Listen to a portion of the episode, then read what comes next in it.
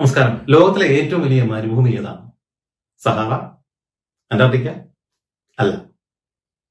അത് സമുദ്രമാണ്. Welcome to histories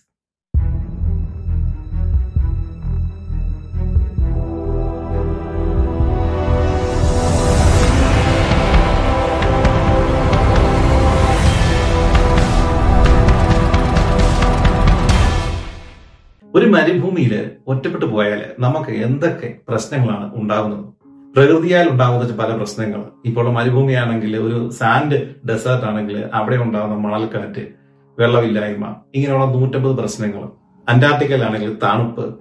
പക്ഷെ കടലിലാണെങ്കിലോ? അന്റാർട്ടിക്കയിലുള്ള പ്രശ്നവും സഹാറയിലുള്ള പ്രശ്നവും കൂടാതെ കടലിനടിയിൽ നിന്നുള്ള പ്രശ്നങ്ങൾ വേറെയുണ്ട്. ചുരുക്കത്തിൽ ഒരു മരുഭൂമിയിലോ അല്ലെങ്കിൽ അന്റാർട്ടിക്കയിലോ പോയി പെടുന്നതിനേക്കാളും ഭീകരമാണ് നമ്മൾ കടലിൽ നടുക്കടലിൽ ഒറ്റപ്പെട്ടു പോയാൽ. നയന്റീൻ എയ്റ്റി ടൂവിൽ സ്റ്റീഫൻ കലഹാൻ എന്ന് പറയുന്ന ഒരു മനുഷ്യൻ. അന്ന് അദ്ദേഹത്തിന് ഏതാണ്ട് ഒരു മുപ്പത് വയസ്സ് പ്രായമായിരുന്നു ഉണ്ടായിരുന്നത്. അദ്ദേഹം തന്റെ ഒരു ചെറിയ ബോട്ടിൽ അതൊരു ആറര മീറ്റർ നീളം ഉണ്ടായിരുന്ന ഒരു സ്ലൂപ്പ് ആയിരുന്നു സ്ലൂപ്പ് എന്ന് പറഞ്ഞു കഴിഞ്ഞാൽ ഒരു കൊടിമരം മാത്രമുള്ള ഒരു ബോട്ടാണ്. അപ്പൊ അങ്ങനെ ഒരു ബോട്ടിൽ അദ്ദേഹം അമേരിക്കയിലെ റോഡ് ഐലൻഡ് എന്ന് പറഞ്ഞ സ്ഥലത്ത് നിന്ന് യാത്ര പുറപ്പെട്ടു.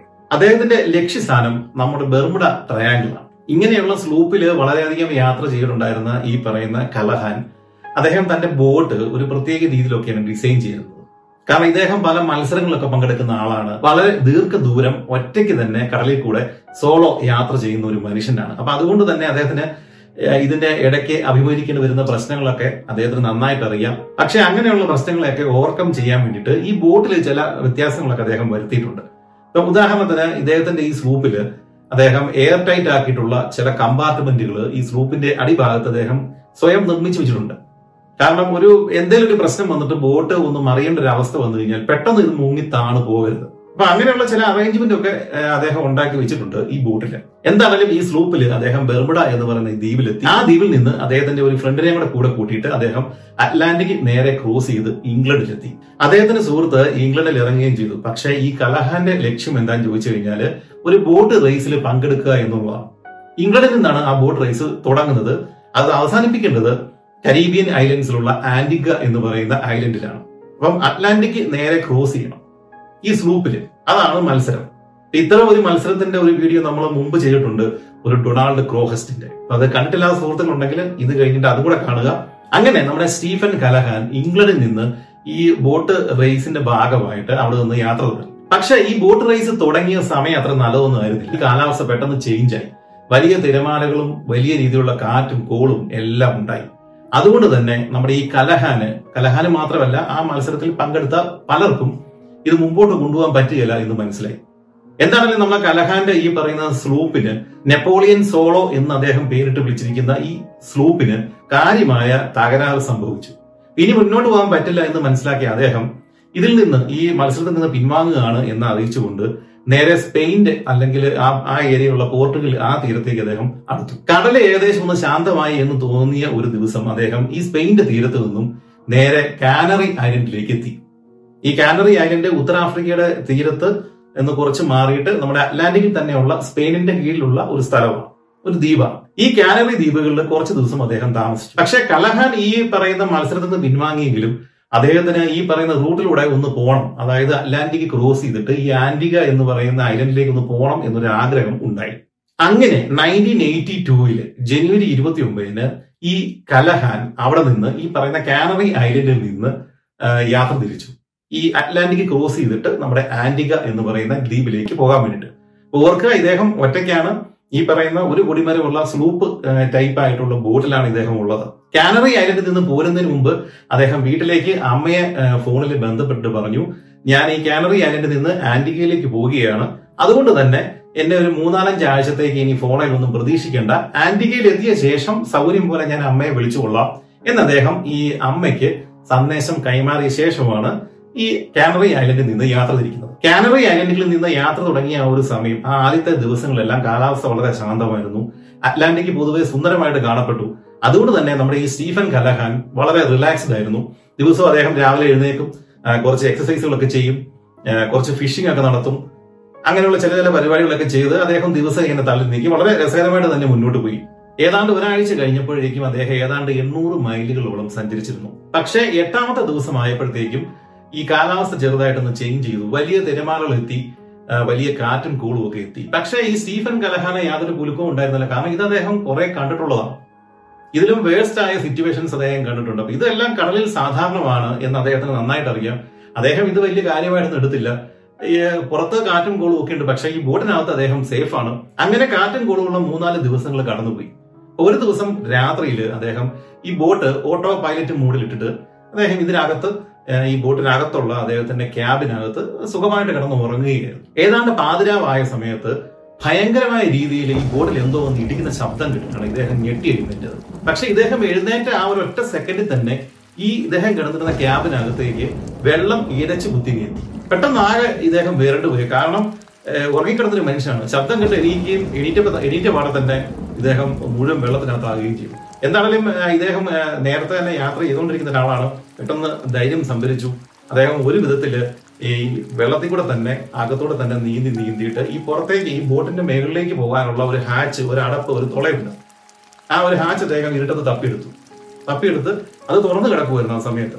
എന്താണെങ്കിലും ആ ഹാച്ച് വഴി അദ്ദേഹം ഈ ബോട്ടിന്റെ മുകളിലെത്തി. മുകളിലെത്തിയപ്പോൾ അദ്ദേഹം മനസ്സിലായി ബോട്ട് പാടെ തകർന്നിട്ടുണ്ട് ഇതിന് മുങ്ങും. പക്ഷെ അദ്ദേഹം നേരത്തെ ചെയ്തു വെച്ചിരുന്ന കുറച്ച് അറേഞ്ച്മെന്റ്സ് ഉണ്ടല്ലോ.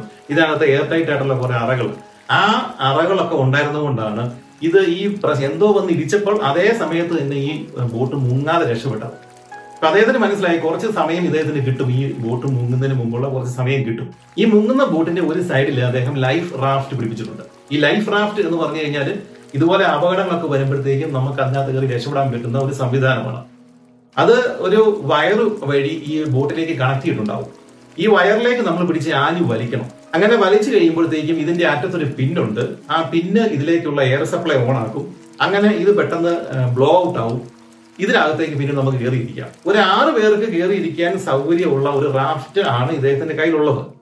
അദ്ദേഹം ബ്ലോ അപ്പ് ചെയ്യണമല്ലോ ഇതിനകത്തേക്ക് ഈ കാറ്റ് കയറ്റിയാൽ മാത്രമേ ഇദ്ദേഹത്തിന് ഇത് ഈ ഉപയോഗിക്കാനായിട്ട് പറ്റത്തുള്ളൂ. ഇത് ചുട്ടിക്കെട്ടി വെച്ചേക്കണം അപ്പൊ ഈ കലഹൻ എന്ത് ചെയ്തു? പെട്ടെന്ന് തന്നെ ഈ ചുരുട്ടി വെച്ചിരിക്കുന്ന ഈ പാക്കറ്റ് എടുത്ത് നേരെ വെള്ളത്തിലേക്ക് ഇട്ടു. ആ വെള്ളത്തിലേക്ക് ഇടുമ്പം ആ ഒരു വയർ അദ്ദേഹത്തിന്റെ കയ്യിലുണ്ടല്ലോ. ആ വയറിലേക്ക് ഇദ്ദേഹം വെപ്രളത്തിൽ കിടന്ന് വലിച്ചു. കാരണം ഇത് വയർ വലിക്കുമ്പോൾ വേണം ഇത് ബ്ലോ ഔട്ട് ചെയ്തിട്ട് ഇതിനകത്തേക്ക് എയർ വന്ന് കയറിയിട്ട് ഇത് ഈ പറയുന്ന റാഫ്റ്റിന്റെ ഷേപ്പിലേക്ക് എത്താനായിട്ട്. പക്ഷെ ഈ വെപ്രാളത്തിന് അദ്ദേഹം കുറെ നേരം കിടന്ന് വലിച്ചു. എന്താണേലും ഒരു മൂന്നാലഞ്ച് തവണ കിടന്ന് വലിച്ചപ്പോഴത്തേക്കും ഇത് എന്താണേലും ഓണായി അങ്ങനെ ഈ റാഫ്റ്റ് ഈ സൈഡിൽ ഫ്ലോട്ട് ചെയ്തു. ലൈഫ് റാഫ്റ്റ് എന്താണെന്ന് ഈ ചിത്രം കണ്ടാൽ നിങ്ങൾക്ക് മനസ്സിലാവും. അദ്ദേഹം അന്ന് ഓണാക്കി അല്ലെങ്കിൽ ഈ എയർ വെച്ചിട്ട് വീർപ്പിച്ച ഈ ലൈഫ് റാഫ്റ്റ് ഏതാണ്ട് ഒരു ആറ് പേർക്ക് ഞെങ്ങി ഞെരുങ്ങി കയറിയിരിക്കാൻ പറ്റുന്ന ഒരു സാധനമാണ്. ഒരു കപ്പലിന്റെ അടുത്ത് എത്തുന്നത് വരെയും അവർക്ക് എങ്ങനെയെങ്കിലും ഈ പറയുന്ന ഈ ലൈഫ് റാഫ്റ്റിനകത്ത് കയറി ഇരുന്ന് രക്ഷപ്പെടാം. ഇദ്ദേഹം പെട്ടെന്ന് തന്നെ ഈ വെള്ളത്തിലേക്ക് എടുത്തു ചാടി ഈ ലൈഫ് റാഫ്റ്റിനകത്തേക്ക് കവന്ന് കയറി. പക്ഷെ അകത്ത് കയറി കഴിഞ്ഞപ്പോഴത്തേക്കാണ് ഇദ്ദേഹത്തിന് പെട്ടെന്ന് ഒരു കാര്യം മനസ്സിലായത്. ഈ ബോട്ട് മുങ്ങാനായിട്ട് ഇനി അധികം നേരമൊന്നുമില്ല. ഈ ലൈഫ് റാഫ്റ്റിനകത്ത് ഇദ്ദേഹത്തിന് സർവൈവ് ചെയ്യാനുള്ള സാധനങ്ങൾ കുറവാണ്. കാരണം ഇദ്ദേഹം ഇപ്പോൾ ഉള്ള പൊസിഷൻ എന്ന് പറയുന്നത് ഈ ഷിപ്പ് ലൈനിലല്ല അതായത് ഷിപ്പുകൾ പോകുന്ന ഒരു വഴിയിലല്ല ഇദ്ദേഹം കിടക്കുന്നത്. ഷിപ്പുകൾ സാധാരണ പോകുന്ന ഒരു വഴിയിലേക്ക് എത്തിയാൽ മാത്രമേ ഇദ്ദേഹത്തിന്റെ ഈ ലൈഫ് റാഫ്റ്റ് അവിടെ ശ്രദ്ധയിൽപ്പെടുകയുള്ളൂ. എന്നാലേ ഇദ്ദേഹത്തിന് രക്ഷപ്പെടാൻ പറ്റുള്ളൂ. ഒരു രണ്ടാഴ്ചയെങ്കിലും ഈ വെള്ളത്തിൽ കിടന്നാലേ ഷിപ്പുകൾ പോകുന്ന ഒരു ലൈനിൽ അദ്ദേഹം എത്തുകയുള്ളൂ. ഇത്രയും കാര്യങ്ങൾ അദ്ദേഹത്തിന്റെ മനസ്സിൽ പെട്ടെന്ന് വന്നു. അപ്പൊ അദ്ദേഹം എന്ത് ചെയ്തു? വീണ്ടും വെള്ളത്തിലേക്ക് എടുത്തിയാക്കിയിട്ട് ഈ മുങ്ങുന്ന ബോട്ടിനകത്തേക്ക് വീണ്ടും കയറി. അപ്പൊ നമ്മൾ മുമ്പേ അദ്ദേഹം പുറത്തേക്ക് ഇറങ്ങി അതേ വഴി കൂടെ തന്നെ വേണം ആ ഹാച്ച് തുറന്നിട്ട് അതിനകത്തേക്ക് നീർക്കാൻ കൂടി ഇട്ട് വേണം ഇദ്ദേഹത്തിന് ഈ താഴെ അദ്ദേഹത്തിന്റെ ക്യാബിനിലേക്ക് ചെല്ലാനായിട്ട്. ഈ ക്യാബിനിലാണ് ഇദ്ദേഹത്തിന് വേണ്ട സാധനങ്ങളൊക്കെ അടങ്ങിയിരിക്കുന്ന ഒരു ബാഗ് ഉള്ളത്. ഒരു എമർജൻസി സപ്ലൈ കിറ്റ് അതിനെ ഡിച്ച് കിറ്റ് എന്ന് വിളിക്കും. ഈ ഡിച്ച് കിറ്റിനകത്ത് ഈ നാവിഗേഷണൽ മാപ്പുകൾ മീൻ പിടിക്കാനുള്ള ചെറിയ സാധനങ്ങൾ ചില ഉപകരണങ്ങൾ ലൈഫ് റാഫ്റ്റിന് എന്തെങ്കിലും കേട് വന്നാൽ തുന്നിക്കിട്ട് നന്നാക്കാനുള്ള ചില കാര്യങ്ങൾ പിന്നെ കുടിക്കാനുള്ള കുറച്ച് വെള്ളത്തിന്റെ ക്യാനുകൾ അങ്ങനെ അത്യാവശ്യം വേണ്ട എല്ലാ സാധനങ്ങളുടെ ഒരു ബാഗിനകത്ത് കെട്ടിവെച്ചിരിക്കുന്നതാണ് ഈ ഡിച്ച് കിറ്റ് ഈ ക്യാബിനിലേക്ക് അദ്ദേഹം നീർക്കാൻ കൂടി ഇട്ട് ഇറങ്ങി മൊത്തം ഇരുട്ടാണല്ലോ പക്ഷെ ഇദ്ദേഹത്തിന് അറിയാലോ ഈ ഡിച്ച് കിറ്റ് എവിടെ ഇരിക്കുന്നത് അങ്ങനെ ഭിത്തി വഴി തപ്പി തപ്പി ചെന്നിട്ട് ഭിത്തിയിൽ തൂക്കിയിട്ടിരിക്കുന്ന ഈ ഡിച്ച് കിറ്റ് അദ്ദേഹം എടുത്ത് വീണ്ടും വന്ന വഴി ഈ ഹാച്ചിന്റെ അവിടെ എത്തിയപ്പോഴാണ് ഈ ബോട്ട് കിടന്ന് കുലുങ്ങുവാണല്ലോ. ആ സമയത്ത് ഈ ഹാച്ച് അങ്ങ് അടഞ്ഞു പോയി ഇദ്ദേഹത്തിന് പുറത്തേക്ക് ഇറങ്ങാനായിട്ട് പറ്റുന്നില്ല. അപ്പൊ ശ്വാസം മുട്ടിയിട്ട് അദ്ദേഹത്തിന്റെ ഈ ശ്വാസകോശം പൊട്ടുന്ന ഒരു അവസ്ഥ എത്തിയപ്പോൾ അദ്ദേഹത്തിന് ഭാഗ്യം തുണച്ചു. ആ സമയത്ത് ഈ വലിയൊരു തിരമാല വന്നിട്ട് ഈ ബോട്ടിനെ ഒന്ന് ഷെയ്ക്കാക്കി. അപ്പൊ ഈ ഹാച്ച് ഓട്ടോമാറ്റിക്കലി തുറന്നു. ആ ഒരു സമയം കൊണ്ട് അദ്ദേഹം പെട്ടെന്ന് പുറത്തേക്ക് ചാടി ഇറങ്ങി. എന്നിട്ട് വീണ്ടും വെള്ളത്തിലേക്ക് ചാടിയിട്ട് ഈ പറയുന്ന ലൈഫ് റാഫ്റ്റിനകത്തേക്ക് അദ്ദേഹം നിന്ന് കയറി ഈ പറയുന്ന ഡിച്ച് കിറ്റും അദ്ദേഹത്തിന് കിട്ടി. സത്യത്തിൽ ഇനിയും കുറച്ച് സാധനങ്ങൾ അദ്ദേഹത്തിന് അതിനകത്ത് എടുക്കണമെന്നുണ്ട്. കാരണം അദ്ദേഹത്തിന് അറിയാം ആഴ്ചകൾ ഈ പറയുന്ന ഈ ലൈഫ് റാഫ്റ്റിനകത്ത് കിടന്നാലേ ഒരു കപ്പലിന്റെ ഫ്രണ്ട് ചെല്ലുകയുള്ളൂ. അപ്പൊ ഇദ്ദേഹത്തിന് സർവൈവ് ചെയ്യണ്ടേ? പക്ഷെ ഇനി അങ്ങോട്ട് പോകാൻ പറ്റാത്ത രീതിയിൽ കാറ്റും പോയി അദ്ദേഹം എന്ത് ചെയ്തു? ഈ ലൈഫ് റാഫ്റ്റിനകത്ത് കയറി. ആകെ നനഞ്ഞ് വിറച്ച് ഇരിക്കുന്ന ഒരു അവസ്ഥയാണ് അതും രാത്രിയിലാണ് സംഭവിക്കുന്നത്. കൊടുന്നനെ സംഭവിച്ചെങ്കിലും ഇത്ര എക്സ്പീരിയൻസ്ഡ് ആയിട്ടുണ്ടായിരുന്നുള്ള യാത്രക്കാരനായിരുന്നുകൊണ്ടാണ് അദ്ദേഹത്തിന് ഇതെല്ലാം ചെയ്യാനായിട്ട് പറ്റിയത്. ഇപ്പൊ സാധാരണ മനുഷ്യനാണെങ്കിൽ അതിനകത്ത് വെപ്രാപ്പെട്ട് മുങ്ങിപ്പോയ എന്താണെങ്കിലും ഇനി തനിക്ക് ഒന്നും ചെയ്യാനില്ല എന്ന് മനസ്സിലാക്കി അദ്ദേഹം ഈ ലൈഫ് റാഫ്റ്റിനകത്ത് തന്നെ ഇരുന്നു. അദ്ദേഹം അത് സിപ്പ് ചെയ്ത് അകത്ത് തന്നെ ഇരുന്നു. കാരണം കോച്ചി വിറക്കുകയാണ് ഇത്ര നേരം വെള്ളത്തിനകത്തായിരുന്നു. അത് ഉപ്പുവെള്ളത്തിനകത്തായിരുന്നു. പുറത്ത് കാറ്റും കോളുമാണ്. എന്താണ് സംഭവിക്കുന്നത് തന്നെ അദ്ദേഹത്തിന് ഒരു പിടുത്തവും ഇതിന്ന് പുറത്തിറങ്ങാനായിട്ട് ഒരു നിർവാഹവുമില്ല. അങ്ങനെ ആ രാത്രി മുഴുവൻ അദ്ദേഹം വെളുക്കുന്നവരെയും ഇതിനകത്ത് വിറച്ചിരുന്നു. നേരം പരമ്പര വെളുക്കുന്ന ഒരു സമയമൊക്കെ ആയി കഴിഞ്ഞപ്പോഴത്തേക്കും രംഗം ഒന്ന് ശാന്തമായി ഈ കാറ്റും കൂളും ഒക്കെ ഒന്ന് അങ്ങനെ അദ്ദേഹം ഈ സിപ്പൊക്കെ തുറന്ന് പുറത്തേക്ക് നോക്കി കഴിഞ്ഞപ്പോഴാണ് അദ്ദേഹം മനസ്സിലായത്. ഈ അദ്ദേഹത്തിന്റെ ബോട്ട് എന്താണെങ്കിലും പൂർണമായിട്ടും കടലിൽ താന്നു കഴിഞ്ഞു. ഇപ്പൊ വിശാലമായ അറ്റ്ലാന്റിക് സമുദ്രം മാത്രമേ ഉള്ളൂ. ഇടത്തോട്ട് നോക്കിയാലും വലത്തോട്ട് നോക്കിയാലും മുമ്പോട്ടും പുറത്തും നോക്കിയാലും വിശാലമായ സമുദ്രം മാത്രം. അങ്ങനെ അറ്റ്ലാന്റിക് സമുദ്രത്തിന്റെ ഒത്ത നടുക്ക് ചെറിയൊരു ലൈഫ് റാഫ്റ്റിനകത്ത് നമ്മുടെ ഈ സ്റ്റീഫൻ കലഹൻ ഒറ്റപ്പെട്ടു. ഇത്രയും നാളത്തെ എക്സ്പീരിയൻസ് ഒക്കെ ഉണ്ടായിരുന്നെങ്കിലും ജീവിതത്തിൽ ഒരിക്കലെങ്കിലും ഇങ്ങനെ ഒരു റാഫ്റ്റിനകത്ത് കയറി ജീവിക്കേണ്ടി വരും ഇങ്ങനെ പെട്ടുപോകും എന്ന് അദ്ദേഹം ഒരിക്കലും ചിന്തിച്ചിട്ടുണ്ടായിരുന്നില്ല. അപ്പൊ ഈ തല ഇത് നടന്ന ദിവസം രാത്രി ഈ റാഫ്റ്റിനകത്ത് കയറി അദ്ദേഹം അന്ന് വിചാരിച്ചത് നേരെ വെളുക്കാൻ പോകുന്നില്ല. അതിനു മുമ്പ് തന്നെ വിറച്ച് ഞാൻ മരിച്ചു പോകും എന്നാണ് വിചാരിച്ചത്. പക്ഷെ പിറ്റേ ദിവസം രാവിലെ സൂര്യൻ ഉദിച്ച് രംഗമെല്ലാം ശാന്തമായി കഴിഞ്ഞപ്പോഴത്തേക്കും അദ്ദേഹത്തിന്റെ മനസ്സിൽ പ്രത്യാശകൾ വന്നു. രക്ഷപ്പെടാം. എങ്ങനെയും രക്ഷപ്പെടാം. പക്ഷെ ഇദ്ദേഹത്തിന് കുറച്ച് പ്രശ്നങ്ങൾ ഇപ്പോൾ നിലവിലുണ്ട്. അതിലൊന്നു മുമ്പ് നമ്മൾ പറഞ്ഞു ഷിപ്പുകൾ പോകുന്ന ഒരു ലൈനിലല്ല ഇദ്ദേഹം കിടക്കുന്നത്. അത് അവിടേക്ക് എത്തണമെന്നുണ്ടെങ്കിൽ ഇനി അദ്ദേഹം പത്ത് പതിനഞ്ച് ദിവസം ഇവിടെ നിന്ന് യാത്ര ചെയ്യണം. എന്നാലേ അവിടെ എത്തുകയുള്ളൂ. രണ്ടാമത്തെ പ്രശ്നം കമ്മ്യൂണിക്കേഷന് യാതൊരു മെത്തേഡും ഇപ്പൊ ഇദ്ദേഹത്തിന്റെ ഇല്ല.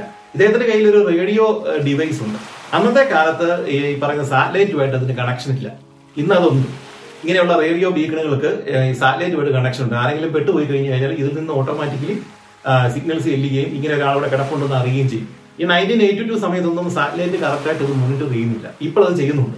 അദ്ദേഹത്തിന് ആ ഒരു ഫെസിലിറ്റി അന്ന് കിട്ടാനില്ല. ചുരുക്കത്തിലെ പുറത്തേക്ക് അറിയിക്കാൻ ഒരു മാർഗവുമില്ല അടുത്തത് ഇദ്ദേഹം മിസ്സിക്കാണെന്ന് വീട്ടുകാർക്ക് മനസ്സിലാവത്തില്ല. കാരണം ഒരാഴ്ച മുമ്പല്ലേ അദ്ദേഹം അമ്മയെ വിളിച്ചു പറഞ്ഞത്. ഞാൻ ഇനി കുറച്ച് നാൾ കഴിഞ്ഞേ വരുവുള്ളൂ. അപ്പൊ അതുകൊണ്ട് തന്നെ അവർ ഇദ്ദേഹം ഇങ്ങനെ കടലിൽ പോയാൽ കുറച്ച് സമയം എടുക്കുന്നത്. ആരും അന്വേഷിക്കാൻ യാതൊരു സാധ്യതയില്ല. ഈ കിറ്റിനകത്ത് ഉണ്ടായിരുന്ന നാവിഗേഷൻ ചാർട്ടൊക്കെ എടുത്ത് വെച്ചിട്ട് അദ്ദേഹം ഒന്ന് കാൽക്കുലേറ്റ് ചെയ്ത് അദ്ദേഹത്തിന് മനസ്സിലായി. തീരത്ത് നിന്ന് ഏതാണ്ട് ആയിരം മൈൽ മാറിയാണ് ഇദ്ദേഹം ഉള്ളത്. ഇനി ഒരു മുന്നൂറ്റമ്പത് മൈൽ പടിഞ്ഞാറേക്ക് പോയാൽ മാത്രമേ തൊട്ടടുത്തുള്ള ഷിപ്പ് ലൈനിന്റെ അടുത്തേക്ക് അദ്ദേഹം എത്തുകയുള്ളൂ. എങ്ങനെ പോയാലും ഒരു രണ്ട് രണ്ടര ആഴ്ചയെങ്കിലും നമ്മൾ ഈ ലൈഫ് റാഫ്റ്റിനകത്ത് ഇദ്ദേഹം ജീവിച്ചാലേ ഈ പറയുന്ന ഏരിയയിലേക്ക് ഈ ഷിപ്പ് പോകുന്ന സ്ഥലത്തേക്ക് അദ്ദേഹം എത്തുകയും അദ്ദേഹം തന്റെ ഈ റാഫ്റ്റിനകത്തേക്ക് നോക്കി. ഇതിനകത്ത് എന്തൊക്കെയാണ് ഉള്ളത്? എട്ട് ക്യാനകത്ത് വെള്ളമുണ്ട്. ശുദ്ധജലമുണ്ട് കുടിക്കാനുള്ള എട്ടെണ്ണം പിന്നെ മൂന്ന് എമർജൻസി വാട്ടർ പ്യൂരിഫിക്കേഷൻ സിസ്റ്റംസ് ഉണ്ട്. അതിനെ നമ്മൾ സോളാർ സ്റ്റീൽസ് എന്നാണ് വിളിക്കുന്നത്. ഇതൊരു ചെറിയൊരു കിറ്റാണ് ആ കിറ്റ് നമ്മൾ ഈ കടൽ വെള്ളത്തിലേക്ക് ഇടണം. അപ്പം സൂര്യന്റെ ചൂടേറ്റിട്ട് ഈ കടൽ വെള്ളം ബാഷ്പമായിട്ട് മാറുകയും അതേ കടൽ വെള്ളം ഈ ആവിയായ കടൽ വെള്ളത്തെ വീണ്ടും തണുപ്പിച്ചിട്ട് ശുദ്ധജലമാക്കി മാറ്റുന്ന ഒരു ഉപകരണമാണിത്. ഈ സോളാർ സ്റ്റിൽസ് എന്ന് വിളിക്കുന്നത്. അതിന് മൂന്നെണ്ണം ഉണ്ട്. പിന്നെ ഒരു ഹാർപ്പൂൺ ഉണ്ട്. അതായത് നമ്മുടെ തൃശൂലം പോലെ ഇരിക്കുന്ന മീനെയൊക്കെ കുത്തിപ്പിടിക്കാൻ പറ്റുന്ന ഒരു ഹാർപ്പൂൺ ഉണ്ട്. പിന്നെ കുറച്ച് നൈഫ്സ് അങ്ങനെയുള്ള കുറച്ച് ഐറ്റംസ് ഒക്കെ ഉണ്ട്. പക്ഷെ ഫുഡും വെള്ളവും അദ്ദേഹത്തിന് അറിയാം. ഈ പറഞ്ഞ രണ്ട് രണ്ടര ആഴ്ചയൊന്നും ഇത് പോകത്തില്ല. ശുദ്ധജലം പറഞ്ഞല്ലോ ആകെ എട്ട് ക്യാനേ ഉള്ളൂ ഇപ്പോൾ നിങ്ങൾ ചിന്തിക്കുന്നുണ്ടാവും ഈ റാഫ്റ്റ് കിടക്കുന്ന ഇദ്ദേഹം എങ്ങനെയാണ് ഈ പറയുന്ന പടിഞ്ഞാറേക്ക് മൂവ് ചെയ്തിട്ട് ഈ ഷിപ്പ് പോകുന്ന ലൈൻസിൽ എത്തുന്നത്? ഇദ്ദേഹം തുഴയണോ? അതോ ഇത് തന്നെ അങ്ങോട്ട് പോവോ എന്നൊക്കെ ചോദ്യങ്ങൾ ഇപ്പം നിങ്ങളുടെ മനസ്സിൽ ഉണ്ടായിട്ടുണ്ടാവും ആക്ച്വലി ഇത് തന്നെ പോവും. കാരണം ഇദ്ദേഹം കിടക്കുന്ന സ്ഥലത്ത് സമുദ്രത്തിലെ സൗത്ത് ഇക്വറ്റോറിയൽ കരണ്ട് എന്ന് പറയുന്ന ഒരു ഒഴുക്കുള്ള സ്ഥലവും.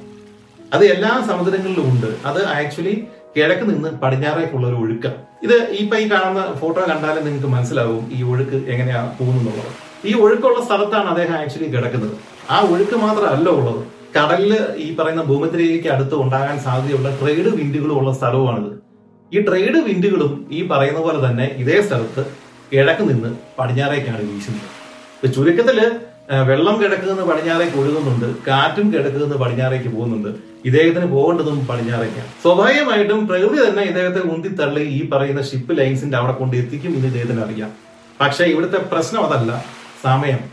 ഈ സമയത്തിനകത്ത് അതായത് രണ്ടരാഴ്ച ഇദ്ദേഹം ജീവനോട് ഇരുന്നാലല്ലേ ഈ പറയുന്ന സ്ഥലത്ത് എത്തി ഈ ഏതെങ്കിലും ഷിപ്പ് ഇദ്ദേഹത്തെ കാണുള്ളൂ. അതാണ് ഇപ്പോൾ അദ്ദേഹം അഭിമുഖീകരിക്കുന്ന പ്രധാന പ്രശ്നം. ആദ്യത്തെ ദിവസം തന്നെ അദ്ദേഹത്തിന് മനസ്സിലായി. കയ്യിലിരിക്കുന്ന ശുദ്ധജലത്തിന്റെ ക്യാനുകൾ ഇപ്പോഴെടുത്തങ്ങ് തീർത്തു കഴിഞ്ഞ പ്രശ്നമാണ്. അപ്പൊ മുമ്പേ പറഞ്ഞ സോളാർ സ്റ്റീൽസ് ഒന്ന് രണ്ടെണ്ണം കയ്യിലുണ്ടല്ലോ. അപ്പൊ അത് പ്രവർത്തിപ്പിക്കുക. അദ്ദേഹം അതിൽ ഒരെണ്ണം എടുത്ത് വെള്ളത്തിലേക്ക് ഇട്ടു. അതിൽ പകൽ സമയം എടുത്ത് അപ്പം സൂര്യന്റെ രശ്മി കാരണം ചൂടായിട്ട് വെള്ളം ബാഷ്പീകരിച്ച് ആവിയാക്കി അത് തണുപ്പിച്ച് വീണ്ടും വെള്ളമാക്കണം. ഇതാണ് അതിന്റെ പ്രോസസ്സ്.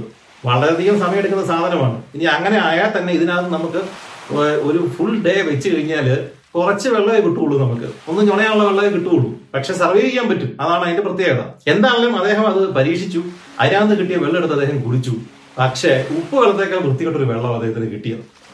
അത് അദ്ദേഹത്തിന് തുപ്പിക്കളയേണ്ടി വന്നു. അത് അകത്തേക്ക് ചെന്ന് കഴിഞ്ഞപ്പോഴത്തേക്കും ശ്രദ്ധിക്കാൻ വന്നു. കാരണം ആകെ കൂടി കടച്ചൊരുക്കുന്ന സമയമാണല്ലോ. എന്താണെങ്കിലും അദ്ദേഹം ശ്രദ്ധിച്ച് ആകെ ആവശ്യനായി. അങ്ങനെ ഈ കയ്യിലിരുന്ന ഒരു ക്യാൻ വെള്ളം പൊട്ടിച്ചിട്ട് അദ്ദേഹം അന്ന് കുടിച്ചു. ഒരു വിധത്തിൽ ആ പകലങ്ങ് തള്ളി നീക്കി രാത്രിയായി. രാത്രിയായപ്പോഴത്തേക്കും വീണ്ടും ഈ പറഞ്ഞ കാറ്റും കോളും ഒക്കെ വന്നു. പക്ഷെ ഇദ്ദേഹം ഇതിനകത്ത് സേഫായിട്ട് അങ്ങനെ ഇരിക്കുവാണ്. മഴ വന്നപ്പം അദ്ദേഹത്തിന് അടുത്ത ഐഡിയ വന്നു. കാരണം ഈ റാഫ്റ്റിന്റെ മേൽഭാഗം ഇങ്ങനെ ചെരിഞ്ഞല്ല കിടക്കുന്നത്? അപ്പൊ അതിൽ നിന്ന് മഴവെള്ളം കളക്ട് ചെയ്ത് കുടിക്കാനായിട്ട് ഇദ്ദേഹത്തിന് പറ്റുള്ളൂ. അപ്പൊ അദ്ദേഹം അതൊന്ന് ട്രൈ ചെയ്ത് നോക്കി. അത് അതിനേക്കാൾ വലിയ പ്രശ്നമായി. കാരണം പിങ്ക് നിറത്തിലുള്ള വെള്ളമാണ് വായിലേക്ക് വന്ന് കയറിയത് കാരണം ഈ റാഫ്റ്റിന്റെ മേൾ പൂശിരിക്കുന്ന പിഗ്മെന്റുകൾ അരിഞ്ഞിട്ട് ഈ വെള്ളത്തിൽ അരിഞ്ഞിട്ട് അതാണ് മിക്സ് ചെയ്തിട്ട് ഈ വെള്ളത്തിലൂടെ ഇദ്ദേഹത്തിന്റെ വായിലേക്ക് ചെന്നത്. എന്താണെങ്കിലും അദ്ദേഹത്തിന് ഒരു കാര്യം മനസ്സിലായി. ഇത് എത്ര നാൾ തേക്കാൻ പറ്റുമെന്ന് ഒരു രാത്രിയിലെ പലവിധ വിചാരങ്ങളൊക്കെ ആയിട്ട് അദ്ദേഹം ഇതിനകത്ത് കഴിഞ്ഞുകൂടി അപ്പൊ ആ സമയത്ത് അദ്ദേഹത്തിന് തോന്നി. ഒരു കാര്യം ചെയ്യാം. രക്ഷപ്പെട്ടാലും ഇല്ലെങ്കിലും തന്റെ കയ്യിലിരിക്കുന്ന ഡയറി കിറ്റിനകത്ത് ഡയറി പേനെല്ലാം ഉണ്ട്. ആ ഡയറിയിൽ അദ്ദേഹം അന്നത്തെ ദിവസം എന്തൊക്കെ സംഭവിച്ചു എന്നൊക്കെ പയ്യെ എഴുതാൻ തുടങ്ങി. പിറ്റേ ദിവസം നേരം എടുത്തു ഈ കാര്യങ്ങളൊക്കെ പഴയപടി ആവർത്തിച്ചു. ഇദ്ദേഹത്തിന് ജലം കിട്ടാൻ മാർഗമില്ല ഭക്ഷണം ഏതാണ്ടൊക്കെ തീരാറായി. ഇദ്ദേഹം ആകെ അലേർട്ടായി എന്താണ് ചെയ്യേണ്ടതെന്ന് ഉൾപ്പെടുത്തു പക്ഷെ ഇദ്ദേഹം മറ്റൊരു കാര്യം ചെയ്യുന്നുണ്ടായിരുന്നു. ഇദ്ദേഹത്തിന് ഈ കിറ്റിനകത്ത് നിന്ന് ഒരു സർവൈവൽ മാനുവൽ കിട്ടി. ഇങ്ങനെയുള്ള സന്ദർഭങ്ങളിൽ എന്താണ് ചെയ്യേണ്ടത് എന്നുള്ളത്. അപ്പം ചെയ്യേണ്ടത് അതിനകത്ത് എഴുതി ഇദ്ദേഹം ഇതിനകത്ത് കിടന്ന് ചെയ്യാൻ പറ്റുന്ന ചില എക്സസൈസുകൾ ശരീരത്തിന് എക്സസൈസുകളൊക്കെ ചെയ്യാൻ പറ്റുള്ള അങ്ങനെയുള്ള കുറച്ച് നിർദ്ദേശങ്ങൾ ഇതിനകത്തുണ്ട്. അത് വെച്ച് അതേ അതൊക്കെ ചെയ്യും. അതുപോലെ തന്നെ മൈൻഡ് ആകെ കൂടി വഷളാകാതിരിക്കാൻ വേണ്ടിയിട്ട് നല്ല നല്ല കാര്യങ്ങളൊക്കെ ചിന്തിച്ചു ചില കണക്കൂടലൊക്കെ നടത്തി നാവിഗേഷൻ ചാർട്ട് എടുത്തിട്ട് ഈ പൊസിഷൻ ഏതാണെന്നൊക്കെ മനസ്സിലാക്കി വെതർ കാൽക്കുലേറ്റ് ചെയ്തു. അങ്ങനെ ഇദ്ദേഹത്തിന്റെ മൈൻഡ് അങ്ങനെ മാറിപ്പോകാതെ ചഞ്ചലപ്പെട്ട് പോകാതിരിക്കാനുള്ള എല്ലാ കാര്യങ്ങളും ഇദ്ദേഹം പകൽ ചെയ്തു. ഈ സമയത്ത് തന്നെ ഇദ്ദേഹം ശുദ്ധജലം എങ്ങനെ ശേഖരിച്ചെടുക്കാം എന്നുള്ളതിനെ പറ്റി ഗവേഷണം നടത്തി. അപ്പൊ അദ്ദേഹത്തിന് കയ്യിൽ കുറച്ച് ജലം ശേഖരിക്കാൻ പറ്റുന്ന പാത്രം പോലുള്ള കുറച്ച് സാധനങ്ങളൊക്കെ ഉണ്ട്. അപ്പൊ അതൊക്കെ ഈ മഴയുള്ള മഴയുടെ സമയത്ത് പുറത്തെടുത്ത് വെച്ച് കുറച്ച് വെള്ളമൊക്കെ അദ്ദേഹം പിടിച്ച് അതൊക്കെ കുടിച്ചു. പക്ഷേ മഴ എല്ലാ ദിവസവും ഉണ്ടാവില്ലല്ലോ. പിടിക്കുന്ന വെള്ളം സ്റ്റോർ ചെയ്ത് വെക്കാനുള്ള സാധനവും ഇല്ലായിരുന്നു അപ്പൊ അങ്ങനെ പലവിധ വിചാരങ്ങളൊക്കെ ആയിട്ട് അടുത്ത ദിവസം അങ്ങനെ കടന്നുപോയി. അങ്ങനെ ഒരാഴ്ച കഴിഞ്ഞു. ഏഴാം ദിവസമായപ്പോൾ അദ്ദേഹത്തിന് മനസ്സിലായി കയ്യിലിരിക്കുന്ന ക്യാൻസർ തീരുവാണ്. ശുദ്ധജലം പിടിക്കാനുള്ള എന്തെങ്കിലും പണി ഒപ്പിച്ചേ പറ്റുള്ളൂ. ഈ സോളാർ സ്റ്റില്ല് ആക്ച്വലി വർക്കിംഗ് ആയ സാധനമാണ്. താൻ ഇത് ഫിറ്റ് ചെയ്തതിനകത്ത് എന്തെങ്കിലും പ്രോബ്ലം വന്നതായിരിക്കാൻ സാധ്യതയുണ്ട് എന്ന് അദ്ദേഹത്തിന് തോന്നി. അദ്ദേഹം ഇതിൽ ഒരു സോളാർ സ്റ്റീൽ എടുത്തിട്ട് അദ്ദേഹം അഴിച്ചു. അയച്ചിട്ട് ഇത് എങ്ങനെയാണ് പ്രവർത്തിക്കുന്നതെന്ന് മനസ്സിലാക്കിയപ്പോഴത്തേക്കും എന്തൊക്കെയോ ചില കാര്യങ്ങൾ അദ്ദേഹം മിസ്സാക്കിയിട്ടുണ്ട് ഇത് കളിപ്പിച്ചപ്പോൾ എന്ന് മനസ്സിലായി. അങ്ങനെ അത് വീണ്ടും അദ്ദേഹം അസംബിൾ ചെയ്തിട്ട് രണ്ടാമത് വീണ്ടും ഇതിനെ വെള്ളത്തിൽ കൊണ്ടു കിട്ടും എന്താണെങ്കിലും ഇപ്രാവശ്യം അത് വർക്കൗട്ടായി അദ്ദേഹത്തിന് കുടിക്കാനുള്ള ഒരു ട്യൂബിനകത്തുള്ള ഒരു പൈന്റ് വെള്ളം അദ്ദേഹത്തിന് കിട്ടി.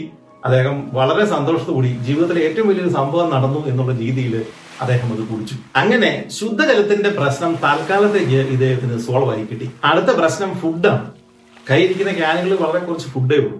അപ്പൊ അദ്ദേഹം മുമ്പ് ഞാൻ പറഞ്ഞ ആ കിറ്റിനകത്ത് ഈ ഒരു ഹാർപ്പൂൺ ഒരു ത്രിശൂലം ഉണ്ട്. അതൊരു ഒന്നര മീറ്റർ വരെ നീളത്തിൽ അതങ്ങ് ഇജക്ട് ആയി വരും. പക്ഷെ ഇതിനു മുമ്പ് ഈ ഹാർപ്പൂൺ വെച്ച് കുത്തിയൊന്നും ഇദ്ദേഹത്തിന് വലിയ ശീലമില്ല. മീൻ പിടിച്ച് ശീലമില്ല. അതുകൊണ്ട് തന്നെ ഉന്നം തെറ്റി മീനുകളൊന്നും കിട്ടാതെ വരും. ഇതിനിടയ്ക്ക് ഇദ്ദേഹത്തിന്റെ ഉന്നം തെറ്റിയിട്ട് ഈ ഹാർപ്പൂൺ ഒടിയുകയും ഈ ഒന്നര മീറ്റർ നീളമുള്ള സാധനം ഏതാണ്ട് അര മീറ്റർ നീളം വരെ എത്തുകയും ചെയ്തു. അത് ഒടിഞ്ഞു പോയി പിന്നെ അദ്ദേഹം കടുപ്പിക്കുകയും ചെയ്തത് അങ്ങനെ അത് കേടാകുകയും ചെയ്തു. രണ്ട് മൂന്ന് ദിവസം തുടർച്ചയായിട്ട് ഈ ഉന്നം പരീക്ഷിച്ച് പരീക്ഷിച്ച് പരീക്ഷിച്ചാണ് ഒരു നാലാം ദിവസമൊക്കെ ആയി കഴിഞ്ഞപ്പോഴത്തേക്കും ഇദ്ദേഹത്തിന് ഒരു മീനെ കിട്ടിയത്. ഈ കുത്തിയിട്ട് ഇതിലേക്ക് കിട്ടിയത്. അദ്ദേഹം ആ കുത്തി ഇതിലേക്ക് കൊലുത്തൂന്ന് കണ്ട സമയത്ത് തന്നെ പെട്ടെന്ന് തന്നെ ഈ റാഫ്റ്റിലേക്ക് എടുത്തിട്ടു. എന്നിട്ട് ടോർച്ച് വെച്ചിട്ട് അടിച്ച് തല്ലി തല്ലി അതിനെ കൊന്നു. ഇപ്പൊ നൈഫൊക്കെ കയ്യിലുണ്ടല്ലോ. കൊന്ന ശേഷം സാവധാനം ഇദ്ദേഹം അതിന്റെ തൊലിയെല്ലാം മാറ്റിയിട്ട് ഓരോ പീസ് ആക്കിയിട്ട് റോ ആയിട്ട് തന്നെ പച്ചയ്ക്ക് തന്നെ അദ്ദേഹം കഴിച്ചു. വേറെ ഒന്നും ചെയ്യാനില്ലല്ലോ.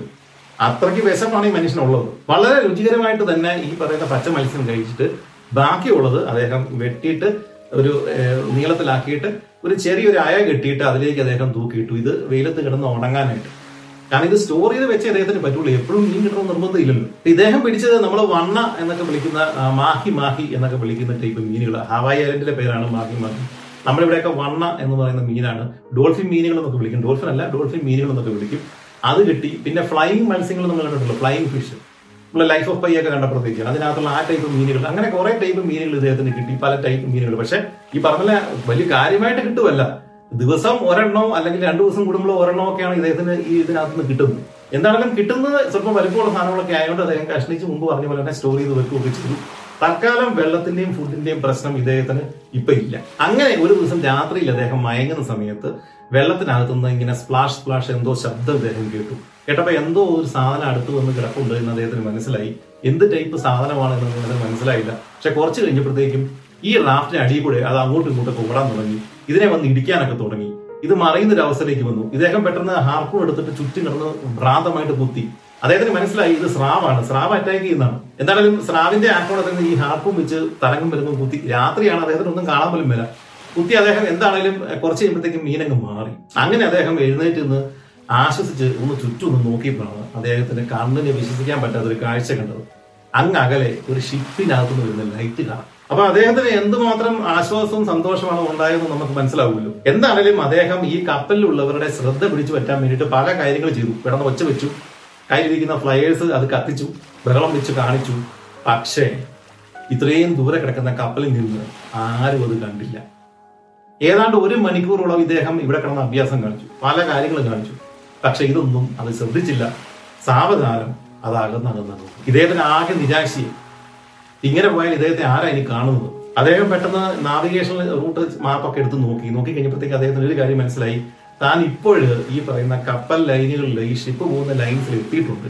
അപ്പൊ അങ്ങനെയാണെങ്കിൽ നാളെ നാളെ കഴിഞ്ഞൊക്കെ വേറെ ഏതെങ്കിലും ഷിപ്പൊക്കെ കണ്ടേക്കാം. അവരാരെങ്കിലും എന്നെ കാണുമല്ലോ.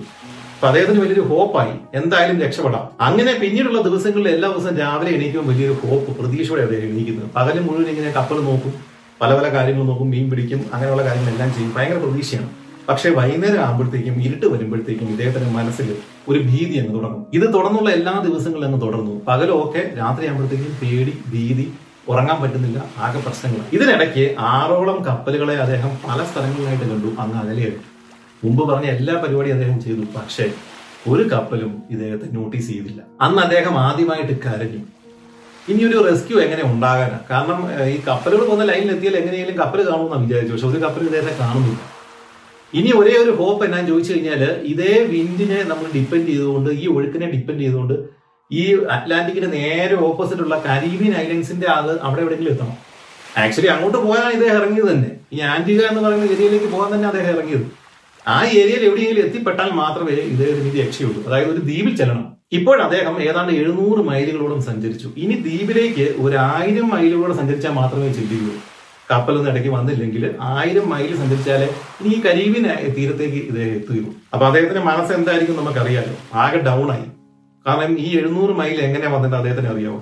ഈ ഒരു ആയിരം മൈൽ എങ്ങനെ ഞാൻ ഓടും? ഇദ്ദേഹത്തിന് ഫുഡും ഈ അത്യാവശ്യം കുടിക്കാനുള്ള വെള്ളമൊക്കെ കിട്ടുന്നുണ്ടെങ്കിലും ഇദ്ദേഹത്തിന്റെ ബോഡി ആകെ ക്ഷീണിതനായി. ദേഹമൊക്കെ നേരത്തെ ഉണ്ടായിരുന്നതിന്റെ പകുതി ഇപ്പോൾ ഉള്ളൂ. ഇത് പോരാഞ്ഞിട്ട് ഈ സോൾട്ട് വാട്ടർ സോഴ്സ് അതായത് ദേഹത്ത് ഈ ഉപ്പുവെള്ളം കയറിയിട്ട് ഇങ്ങനെ മുറിവുകൾ ഉണ്ടാകുന്നു. അങ്ങനെ പല പ്രശ്നങ്ങൾ വെള്ളം ആവശ്യത്തിന് കിട്ടുന്നില്ല. ഇത് മൂന്നോ നാലോ അഞ്ചോ ദിവസം സർവേ ചെയ്യാനുള്ള കിറ്റാണ് ആ സാധനങ്ങൾ വെച്ചാണ് ഇദ്ദേഹം ഓടിക്കൊണ്ടിരിക്കുന്നത്. ഇതിപ്പോ ഒരു മാസം കഴിഞ്ഞു. ദേഹത്തെ വ്രണങ്ങളൊക്കെ പഴുക്കാനായിട്ട് തുടങ്ങി. അങ്ങനെ പല പ്രശ്നങ്ങളായി ഇദ്ദേഹത്തിന്. അത് കൂടാതെ നമ്മൾ മുമ്പേ പറഞ്ഞ മാനസിക പ്രശ്നങ്ങൾ.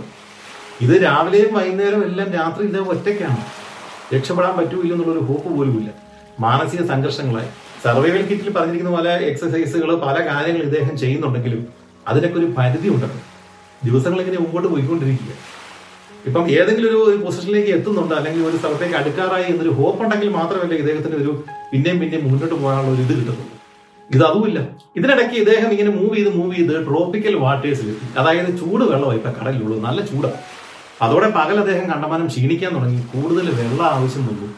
ആവശ്യത്തിനനുസരിച്ചുള്ള വെള്ളം കിട്ടുന്നില്ലല്ലോ. ഇതിനകത്ത് കിട്ടുന്ന ഈ പറയുന്ന സോളാർ സീസിൽ നിന്ന് കിട്ടുന്ന അത്രയും വെള്ളമല്ലേ ഇദ്ദേഹത്തിന് കിട്ടുന്നുള്ളൂ. പക്ഷെ ഇപ്പൊ കൂടുതൽ വെള്ളം ആവശ്യമുണ്ട്. അതുപോലെ ഡീഹൈഡ്രേഷൻ ഉണ്ടാവും എന്നുള്ള പേടി അദ്ദേഹത്തിന് ഉണ്ടായി അങ്ങനെ ചുറ്റും ഇങ്ങനെയുള്ള പല പ്രശ്നങ്ങളുള്ളതുകൊണ്ട് ഭീതി കൂടുതൽ കൂടുതലായി വന്നു. ശരീരം കണ്ടമാനം ക്ഷീണിക്കാൻ തുടങ്ങി. ഇതിനിടയ്ക്ക് സാമാന്യം വലിപ്പമുള്ള ഒരു ഫിഷിനെ അദ്ദേഹം കുത്തി. കുത്തിയപ്പോഴത്തേക്കും ആ ഹാർപ്പൂന്റെ അറ്റം ആ മൂന്ന് അറ്റം അത് അവിടെ ഒടിഞ്ഞ് അകത്തലിക്കുന്നു ഈ ഫിഷിലിരിക്കും ആ അരിച്ചമുത്ത ഫിഷ് നേരെ കയറി ഇദ്ദേഹത്തിന്റെ ഈ റാഫ്റ്റിന്റെ വന്ന് ഇടിച്ചു. അതിന്റെ മേളത്തെ എന്തോ ഒരു സാധനം മുട്ടിയിട്ട് മുള്ളു മുട്ടിയിട്ട് ഇദ്ദേഹത്തിന്റെ ഈ റാഫ്റ്റിന്റെ വന്ന് കീറി. ചെറിയൊരു കീറലുണ്ടായി പക്ഷെ അതിലേക്ക് വെള്ളവും കയറി വെള്ളം കയറിയപ്പോഴത്തേക്കും റാഫ്റ്റ് ചെരിയാൻ തുടങ്ങി. ഇദ്ദേഹത്തിന് ആകെ പ്രാന്തമായി കാരണം ഹാർപ്പൂന്റെ അറ്റ ഒടിഞ്ഞു അത് പോരായിട്ട് ഇതിന് ലീക്ക് പോയി. പിന്നീടുള്ള മൂന്നാൽ ദിവസങ്ങളിൽ ഇതിനകത്ത് വെള്ളം കോരി കളയൽ തന്നെയാണ് പ്രധാന പരിപാടി. ഇത് മുങ്ങും എന്നുള്ള ഭീതിയായി ഇദ്ദേഹത്തിന്. ഇത് പഞ്ചർ ഒട്ടിക്കാനുള്ള സാധനമൊക്കെ ഇതിനകത്തുണ്ട്. പക്ഷെ അത് ഒട്ടിച്ചിട്ട് ഈ സാധനം അകത്തോട്ട് കയറ്റി വെക്കാൻ പറ്റുന്നില്ല ഇദ്ദേഹത്തിന്. അങ്ങനെ നൂറ്റമ്പത് പ്രശ്നങ്ങളായി വെള്ളം പുറത്തേക്ക് കളഞ്ഞു കളഞ്ഞ് അദ്ദേഹം മടുത്തു. അരമണിക്കൂർ വിശ്രമിക്കും വീണ്ടും അരമണിക്കൂർ വെള്ളം കളയും. ഇതൊക്കെ തന്നെയാണ് ദിവസവും. അങ്ങനെ ഒരു മൂന്നാൽ ദിവസം കഴിഞ്ഞപ്പോഴാണ് ഇദ്ദേഹത്തിന് ബുദ്ധി വന്നത്. കയ്യിലൊരു ഫോർക്ക് ഉണ്ടായിരുന്നു. ആ ഫോർക്ക് വെച്ചിട്ട് ഈ പഞ്ചറിന്റെ സ്ഥലത്ത് അദ്ദേഹം ഈ ചെയ്യാനുള്ള സാധനങ്ങൾ സീൽ ചെയ്യാനുള്ള സാധനങ്ങളൊക്കെ കുത്തി കയറ്റി. ആക്ച്വലി ഇതൊരു ചെറിയ പണിയല്ലേ? ഇദ്ദേഹത്തിന് മാനസിക നില ആ പരുവാണ്. ഒരു ഫോർക്ക് വെച്ച് തള്ളിയാൽ ഇത് അകത്തേക്ക് കയറി വെക്കാം അല്ല കയറ്റാം എന്നുള്ള ബുദ്ധി ഇദ്ദേഹത്തിന് വരുന്നില്ല. ആ ഒരു അവസ്ഥ ഏതാണ്? മൂന്നാൽ ദിവസം കഴിഞ്ഞിട്ടാണ് അദ്ദേഹം ആ പഞ്ചർ സെറ്റ് ചെയ്തത്. ആ മൂന്നാലഞ്ച് ദിവസവും ഇദ്ദേഹം ടെൻഷൻ അടിച്ച് വെള്ളം കോരി കളഞ്ഞുകൊണ്ടിരുന്നു. എന്തൊരവസ്ഥയാണല്ലേ? അടുത്ത പത്ത് ദിവസങ്ങൾ വളരെ മോശമായിരുന്നു. കാരണം പുതിയ ഫുഡ് കിട്ടാനില്ല ഹാർബർ ഒടിഞ്ഞു പോയി. വെള്ളം കൂടുതൽ ആവശ്യമാണെന്ന് ഞാൻ മുമ്പ് പറഞ്ഞു. അത് പോരാഞ്ഞിട്ട് നമ്മുടെ ഈ സോളാർ സിൽസ് പലതും പ്രവർത്തനരഹിതമായി. കാരണം ഇത് ഇത്രയും ദിവസം തങ്ങി നിൽക്കാനുള്ള ഇതിലല്ല അത് ഉണ്ടാക്കിയിരിക്കുന്നത്. അപ്പൊ അതിൽ നിന്ന് കൂടുതൽ വെള്ളം ഇനി കിട്ടാനില്ല. അതായത് ഫുഡും വെള്ളവും തീരാറായി. ഇദ്ദേഹത്തിന് ആകെ ഒരു നിരാശ വന്നു പോയി. രാത്രി കാലങ്ങളിൽ ഇദ്ദേഹം ചിന്തിച്ചു ഇദ്ദേഹം ഒരു പരാജയപ്പെട്ട മനുഷ്യനാണ്. ഇദ്ദേഹത്തിന്റെ വിവാഹ ജീവിതം പരാജയമായിരുന്നു. ഉറ്റ സുഹൃത്തുക്കൾ എന്ന് പറയാൻ അങ്ങനെ ഒത്തിരി പേരൊന്നും ഇല്ല താൻ ആകെ ഒരു വേസ്റ്റ് ജീവിതമാണ്. അതുകൊണ്ടാണ് എനിക്ക് ഇങ്ങനെയൊക്കെ വന്നത് എന്നുള്ള ചിന്തയൊക്കെ ഇദ്ദേഹത്തെ അലട്ടാൻ തുടങ്ങി. മരണം അടുത്തു മരണം അടുത്തു എന്നുള്ള ഇന്നാണോ നാളെയാണോ എന്നൊക്കെ അദ്ദേഹം കൗണ്ട് ചെയ്യാൻ തുടങ്ങി. ഇദ്ദേഹത്തിന് ഈ വികാരങ്ങളും വിചാരങ്ങളും ഒക്കെ ഇദ്ദേഹം ഇങ്ങനെ രാത്രിയിലും പകലും ഒക്കെ കിടക്കുന്ന ഈ ഡയറിയിൽ ഇങ്ങനെ പോലും പോലും വിടുന്നുണ്ട്. ചിലത് അർത്ഥമില്ലാത്ത വാക്കുകളാണ് ചിലത് കറക്റ്റാണ് അങ്ങനെ എന്തൊക്കെയൊക്കെ ഇദ്ദേഹം ഡേ ഓരോ day day one day two day three എന്ന് പറഞ്ഞ് എഴുതി വിടുന്നുണ്ട് ഈ ഡയറിയിൽ. അങ്ങനെ അമ്പത്തിനാലാമത്തെ ദിവസമായപ്പോഴത്തേക്കും ആണ് അദ്ദേഹത്തിന് ബുദ്ധി ഉദിച്ചത് ഈ ഒടിഞ്ഞു പോയ ഹാർപ്പൂണിന്റെ അറ്റത്ത് ഒരു കത്തി കെട്ടി വെച്ച് കഴിഞ്ഞാൽ ആ കത്തി വെച്ച് ഈ മീനെ കുത്തിപ്പിടിക്കാൻ പറ്റും എന്നുള്ളത്. പക്ഷേ ആ ബുദ്ധി വന്നെങ്കിലും ആ രീതിയിൽ മീനെ കുത്തിപ്പിടിച്ച് എടുക്കാൻ വേണ്ടിയിട്ട് വീണ്ടും ഒരു മൂന്നാൽ ദിവസം എടുത്തു. കാരണം ഹാർപ്പൂൺ പോലെ കറക്റ്റായിട്ട് ഇത് വർക്ക് ചെയ്യണമെന്നില്ല. എന്തായാലും രണ്ട് മൂന്ന് ദിവസത്തിനകത്ത് അദ്ദേഹം ഒരു മീനെ പിടിച്ചു. അതുകൊണ്ട് പിന്നീടുള്ള ഒന്നോ രണ്ടോ ദിവസങ്ങളിലേക്കുള്ള ഭക്ഷണം അദ്ദേഹത്തിന് ആയി. പക്ഷെ വെള്ളം അപ്പോഴും ഒരു പ്രശ്നമായി. കാരണം സോളാർ സ്റ്റീൽസ് പണി മുടക്കി. ഇപ്പൊ ഉള്ളത് രണ്ട് ക്യാൻ വെള്ളമാണ് ഉള്ളത് ഇനി കപ്പലുകളൊന്നും തന്നെ കണ്ടുപിടിക്കില്ല എന്ന് അദ്ദേഹത്തിന് മനസ്സിലായി. ഏതെങ്കിലും ലൈനിൽ ചെന്ന് കയറിയേ പറ്റൂ. അത് എന്ന് ചെന്ന് കയറും ഒരു പിടുത്തവുമില്ല. കാൽക്കുലേഷൻ ഒക്കെ ശരിയാണെങ്കിൽ കരീബിയൻ ഐലൻഡ് ഭാഗത്തേക്കാണ് പോകുന്നത്. ഇനി തന്റെ കാൽക്കുലേഷൻസ് ഒക്കെ തെറ്റാണെങ്കിൽ ഇദ്ദേഹം വീണ്ടും ഈ നടുക്കടലിൽ അറ്റ്ലാന്റിക്കിന്റെ നടുഭാഗത്ത് കിടന്ന് കറങ്ങിക്കൊണ്ടിരിക്കുകയുള്ളൂ. ഒരു കപ്പൽ ഇദ്ദേഹത്തെ കണ്ടുപിടിക്കില്ല. ഇദ്ദേഹം ഇവിടെ കിടന്ന് മരിച്ചു പോകും ഈ വിധ ചിന്തകളെല്ലാം ആയി കഴിഞ്ഞപ്പോഴത്തേക്കും മാനസിക നില ഏതാണ്ട് തെറ്റി. രാത്രിയും പകലും ഒക്കെ നേരത്തെ ഇതുപോലെ തന്നെ പോലെ ഈ കടലിൽ പെട്ട് മരിച്ചവരുടെ ആത്മാക്കളൊക്കെ രാത്രി ഇദ്ദേഹത്തെ വിളിക്കുന്നതായിട്ടും അങ്ങനെയൊക്കെ പല കാഴ്ചകൾ ഇദ്ദേഹം കാണാൻ തുടങ്ങി. മൊത്തത്തോടെ ഇദ്ദേഹത്തിന്റെ ശാരീരിക അവസ്ഥയും മാനസിക അവസ്ഥയും മുഴുവൻ ഡൗൺ ആയി അങ്ങനെ എഴുപത്തി ആറാമത്തെ ദിവസം. പകൽ മുഴുവൻ ഇദ്ദേഹം ഈ പറയുന്ന ഈ ലൈഫ് റാഫ്റ്റിൽ മേലോട്ട് ആകാശം നോക്കി വെയിലും കൊണ്ട് കിടക്കുവാണ്. എന്ത് ചെയ്യണമെന്നും ഒരു പിടുത്തുമില്ല ഇദ്ദേഹത്തിന്റെ ഈ പറയുന്ന ലൈഫ് റാഫ്റ്റ് ഒരു ചെറിയ എക്കോസിസ്റ്റമായി മാറി ഞാൻ മുമ്പ് പറഞ്ഞിരുന്നത്. അപ്പം ഇതിന് ചുറ്റും ഇങ്ങനെ ഈ പക്ഷികൾ ഇങ്ങനെ വട്ടമിട്ട് പറക്കും ചിലത് വന്ന് ഇരിക്കുകയൊക്കെ ചെയ്യുന്നുണ്ട് ആ ഒരു രീതിയിലായിരുന്നു ഇങ്ങനെ മൂവ് ചെയ്തുകൊണ്ടിരിക്കുന്നത്. കുറച്ച് കഴിഞ്ഞപ്പോഴത്തേക്കും അദ്ദേഹം കമന്ന് കിടന്ന് അകലേക്ക് നോക്കി. ആ കാഴ്ച കണ്ട് അദ്ദേഹം ഒരു നിർത്തി ഒരു ദ്വീപ്. എവിടാണെന്ന് അദ്ദേഹത്തിന് ഇല്ല. ഒരു ദ്വീപിന്റെ ഒരു വശമാണ് ഇദ്ദേഹം കാണുന്നത്. ഭയങ്കര ആവേശമായി ഇദ്ദേഹം എഴുന്നേറ്റ് നിന്നു. പക്ഷെ അപ്പോഴാണ് അടുത്ത പ്രശ്നം ഉണ്ടായത്. ഈ ദ്വീപിന് ഒരു തീരമില്ല. കാരണം ദ്വീപിന്റെ തീരത്തോളം വരെയും സ്റ്റീപ്പായിട്ടുള്ള മലകളാണ് നിൽക്കുന്നത്. അത് പോരാഞ്ഞിട്ട് അങ്ങോട്ട് അടുക്കാൻ ഒരു വഴിയില്ല. ദ്വീപിന് പത്ത് മൈൽ കൂടെ പോയാലേ ദ്വീപിന്റെ തീരം വരെ എത്തുള്ളൂ. പക്ഷെ അവിടം വരെയും വലിയ പാറക്കെട്ടുകൾ നിറഞ്ഞു കിടക്കുക ഇദ്ദേഹത്തിന് ഈ നീന്തിയൊന്നും അവിടം വരെയും ചെല്ലാനൊന്നും പറ്റത്തില്ല. ചുരുക്കത്തിൽ ദ്വീപ് കണ്ടെങ്കിലും ദ്വീപിൽ ഇറങ്ങാൻ പറ്റില്ലാത്തൊരവസ്ഥയെ എന്ത് ചെയ്യണമെന്ന് ഇദ്ദേഹത്തിന് മനസ്സിലാവുന്നില്ല. ആകെ ഭ്രാന്തായിട്ട് ആ റാഫ്റ്റ് ഇരുന്നുകൊണ്ട് അദ്ദേഹം അലറി. കയ്യിലിരിക്കുന്ന സാധനങ്ങളൊക്കെ വെച്ച് തുഴഞ്ഞു നോക്കി ഇത് അങ്ങോട്ട് അടുക്കുമെന്ന് അറിയാനായിട്ട് അതും സംഭവിക്കുന്നില്ല. അവസാനം നിരാശനായിട്ട് അദ്ദേഹം ഈ റാഫ്റ്റിൽ കുത്തിയിരിക്കുന്ന സമയത്ത് ഒരു ബോട്ട് അടുത്ത് വരുന്ന ശബ്ദം കേട്ടു. നോക്കിയപ്പോഴത്തേക്കും അകലെ നിന്ന് ഒരു ബോട്ട് അതിനകത്ത് രണ്ടു പേര്. അവർ ഇദ്ദേഹത്തെ കണ്ടിട്ട് ഈ റാഫ്റ്റിന്റെ അടുത്തേക്ക് വരിക സത്യത്തിൽ അവർ ഇദ്ദേഹത്തിന്റെ റാഫ്റ്റ് അല്ല ആദ്യം കണ്ടത്. ഈ മേളിൽ വട്ടയിട്ട് പറക്കുന്ന പക്ഷികളെയാണ്. അത് കണ്ടപ്പോഴത്തേക്കും ഇവിടെ എന്തോ വന്ന് അടിഞ്ഞിട്ടുണ്ട് എന്ന് തോന്നിയിട്ടാണ് ഇവർ വേറെ വഴിയെ പോകേണ്ടവർ ഇത് എന്താണെന്ന് അറിയാൻ വേണ്ടിയിട്ട് വളഞ്ഞ് ഇവിടെ എത്തിയത്. എന്താണെങ്കിലും പക്ഷികൾ ഇദ്ദേഹത്തെ രക്ഷിച്ചു. അവരടുത്ത് വന്നു. അവരടുത്ത് വന്നപ്പോൾ ഇദ്ദേഹത്തിന്റെ മാനസികാവസ്ഥ എന്തായിരിക്കും എന്ന് നമുക്ക് മനസ്സിലാക്കാവുന്നതേ ഉള്ളൂ. എന്താണെങ്കിലും അവർക്ക് കാര്യം മനസ്സിലായി. ഈ കാമ ഈ ടൈപ്പ് റാഫ്റ്റിൽ ഒരാളെ കിട്ടണമെന്നുണ്ടെങ്കിൽ അദ്ദേഹം എവിടുന്നു അപകടത്തിൽ ചാടി വന്നതാണ് അവർ അദ്ദേഹത്തെ എടുത്തു. ദ്വീപിലേക്ക് കൊണ്ടുപോയി. അവിടെ ഒരു ഹോസ്പിറ്റലിൽ അദ്ദേഹത്തെ പ്രവേശിപ്പിച്ചു. കരീബിയൻ ഐലൻഡ് ആയിട്ടുള്ള മാരി ഗെലൻഡെ എന്ന് പറഞ്ഞ ഒരു ദ്വീപിലാണ് ഇദ്ദേഹം എത്തിപ്പെട്ടത്. അവിടെ ചെറിയൊരു ഹോസ്പിറ്റലൊക്കെ ഉണ്ടായിരുന്നു. അവർ അദ്ദേഹത്തെ പ്രാഥമിക ശുശ്രൂഷകളൊക്കെ കൊടുത്തു. ഇദ്ദേഹത്തിന് ശാരീരികമായ പല പ്രശ്നങ്ങളൊന്നും ഇല്ല എന്നവർക്ക് മനസ്സിലായി. എങ്കിലും ഒന്ന് രണ്ടാഴ്ച റെസ്റ്റും കാര്യങ്ങളെല്ലാം വേണം എന്ന് അദ്ദേഹത്തിന് പറഞ്ഞു. എന്താണെങ്കിലും അദ്ദേഹം അവിടെ നിന്ന് തന്നെ അദ്ദേഹത്തിന്റെ അമ്മയെ അദ്ദേഹം ബന്ധപ്പെട്ടു. ഇങ്ങനെ പ്രശ്നങ്ങളൊക്കെ ഉണ്ടായിരുന്നു. ഞാൻ വീണ്ടും എത്തി. ബാക്കി കാര്യങ്ങളൊക്കെ വന്നിട്ട് പറയാമെന്ന് പറഞ്ഞു. തന്നെ രക്ഷിച്ച ആ രണ്ട് മുക്കുവരോട് നന്ദിയെല്ലാം പറഞ്ഞ് അദ്ദേഹം ആഴ്ചകൾക്ക് ശേഷം ഈ ദ്വീപ് വിട്ട് അദ്ദേഹത്തിന്റെ സ്വന്തം നാട്ടിലേക്ക് അദ്ദേഹം തിരിച്ച് കയറിപ്പോയി. ഇന്ന് രക്ഷപ്പെട്ട ഈ സ്റ്റീഫൻ കലഹാൻ പ്രശസ്തനായ ഒരു വ്യക്തിയാണ്. ഇദ്ദേഹത്തിന്റെ ഈ കഥകളെല്ലാം ബേസ് ചെയ്തിട്ട് അദ്ദേഹം ഒരു പുസ്തകം ഇറക്കി. അത് ആമസോണിൽ ലഭ്യമാണ്. നമ്മുടെ വീഡിയോയുടെ ഡിസ്ക്രിപ്ഷൻ സെക്ഷനിൽ നമ്മൾ ആ ലിങ്ക് കൊടുത്തിട്ടുണ്ട്. ഇതുമായിട്ട് ബന്ധപ്പെട്ട വീഡിയോസിന്റെ ലിങ്കുകൾ ഡോക്യുമെന്ററിയുടെ ലിങ്കുകൾ ഇതുമായിട്ട് ബന്ധപ്പെട്ട് വായിക്കാൻ പറ്റുന്ന ലിങ്കുകളെല്ലാം ഈ വീഡിയോയുടെ ഡിസ്ക്രിപ്ഷൻ സെക്ഷനിൽ നമ്മൾ ഇട്ടിട്ടുണ്ട്. അത് ആവശ്യമുള്ളവർക്ക് നോക്കാം. അദ്ദേഹം ഈ പറഞ്ഞ ബുക്കുകൾ എഴുതി അദ്ദേഹത്തിന്റെ പേരിൽ ഒന്ന് രണ്ട് ഡോക്യുമെന്ററികൾ പിന്നെ വന്നു. പിന്നീട് അദ്ദേഹം പല സർവൈവൽ മാനുവൽ അദ്ദേഹം എഴുതി. കാരണം ഇത് ഇങ്ങനെ പെട്ടുപോയി കഴിഞ്ഞാൽ എന്തൊക്കെ ചെയ്യണം? എന്തൊക്കെ മാനസികാവസ്ഥയാണ് ഉണ്ടാകാൻ സാധ്യതയുള്ളൂ കാരണം ഇത് അനുഭവിച്ച ഒരാൾക്കല്ലേ അത് എഴുതാൻ പറ്റുള്ളൂ.